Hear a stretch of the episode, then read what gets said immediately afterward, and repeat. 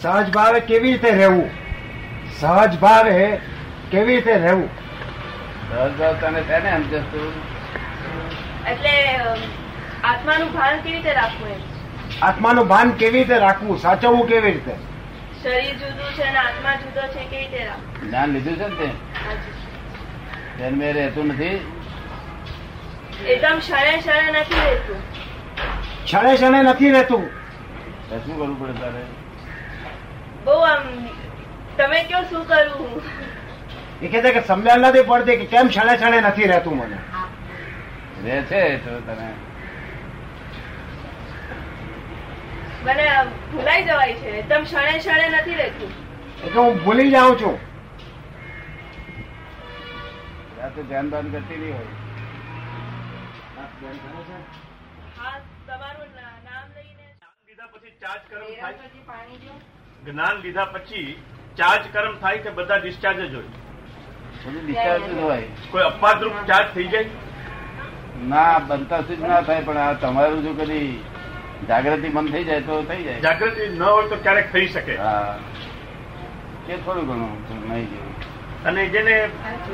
ગમે ત્યારે ભોગવી લેવું પડે એ તો એને કઈ એ બધા એક અવતાર પર સમય જાય છે. અમારી જે આજ્ઞા પાડે છે માટે એક અવતાર તો નક્કી છે જ. એ આજ્ઞા પાડવાનું એનું એનું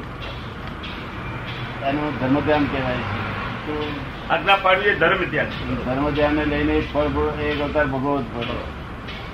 ધર્મ ધ્યાનનું ફળ ભોગવવા માટે એકદમ શુક્લ ધ્યાનમાં હોય ત્યારે જરા બી ફળ નથી રહેતું બસ એકલું- એકલું કૃષ્ણ ધ્યાન હોય એટલે મોક્ષ થાય કે દાદા કોઈ વાર એવું થાય કે આ આમ જેમ કહે છે ને કે જાગૃતિ ના રહે એ આપણને સમજાય તો જાય હમ. પણ ત્યારે પ્રતિક્રમણ કરી લઈએ એ ચાલે ચાલે તો ચાલે ને એ ચાલે તો કઈ ના થાય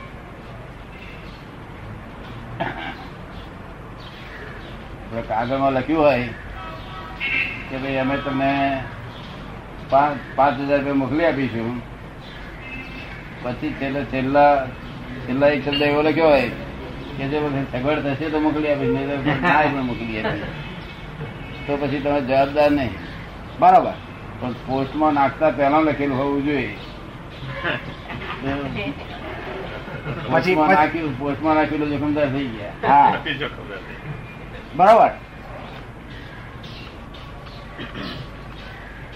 કોકને ચોવીસ કલાક કોઈકને વીસ કલાક કોઈકને સોળ કલાક એમ જાગૃતિની અવસ્થા અલગ અલગ હોય છે આ અલગ અલગ એનું શું કારણ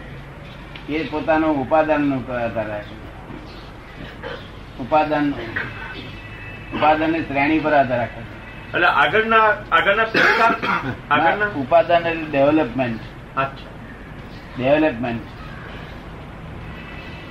પણ એ ડેવલપમેન્ટ બી દાદા આગલા જન્મોનો પુણ્યાઈના જોરે જ હશે ને આ પુરુષાર્થ? મનુષ્ય- મનુષ્ય નિરંતર ડેવલપ થયા જ કરે છે. ખાલી જ્ઞાતા જ રહેવાનું જાગૃતિ માટે જ્ઞાતા જ્ઞાતા એ જ પુરુષાર્થ જ્ઞાતા દ્રષ્ટા એ જ પુરુષાર્થ પોતાનો જ્ઞાયક જે સ્વભાવ છે તે સ્વભાવમાં રહેવું એ જ પુરુષાર્થ બરોબર અને એ તો ચારિત્ર કહેવાય જ્ઞા- જ્ઞાતા દ્રષ્ટા રહ્યા એ ચારિત્ર કહેવાય બરોબર એ સમ્યક ચારિત્ર કહેવાય સમ્યકતા રીતે દાદા અમારા હવે કેટલા ભાવ છે શું કહે છે? કે તે કેટલા ભાવ બાકી છે એમ કે મારા એક અવતાર કે ત્રણ ત્રણ અવતાર જેવું થાય. વધુ વધુ ત્રણ ઓછામાં ઓછું એક છે કોકને ચોથો પણ થાય કોકને જ પણ પણ ત્રણ અવતાર વધારે ખાસ માં ખાસ જેવો પુરુષાર્થ પુરુષાર્થ પુરુષ થયા પછીનો પુરુષાર્થ પુરુષ ત્યાં પછીનો પુરુષાર્થ પ્રકૃતિ ને પુરુષ બે જુદા પડી જાય પછી પુરુષ થયો હું શુદ્ધાત્મા છું એટલે ભાન સહિત પુરુષાર્થ ઉત્પન્ન થયો એ જાગૃતિ પુરુષાર્થ જાગૃતિ હોય છે. પુરુષાર્થ ઉપયોગ જાગૃતિ. ઉપયોગમય પુરુષાર્થ ઉપયોગ હોય બરોબર અને સતત લક્ષ્ય એ જ પુરુષાર્થ હોવો જોઈએ ને? હે? સતત સુધાર્થમાનું લક્ષ્ય એ જ પુરુષાર્થ ને? શુદ્ધાત્માનું લક્ષ્ય રહ્યું કે લક્ષ્ય એટલે તમને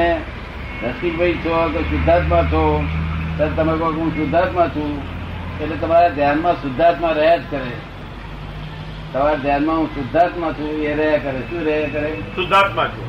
શેમાં કેમ શેમાં રહે એકદમ ધ્યાનમાં સ- નિ- તમારા ધ્યાનમાં શુદ્ધાત્મા કેવું રહ્યા કરે એ શુક્લ ધ્યાન કહેવાય શુક્લ ધ્યાન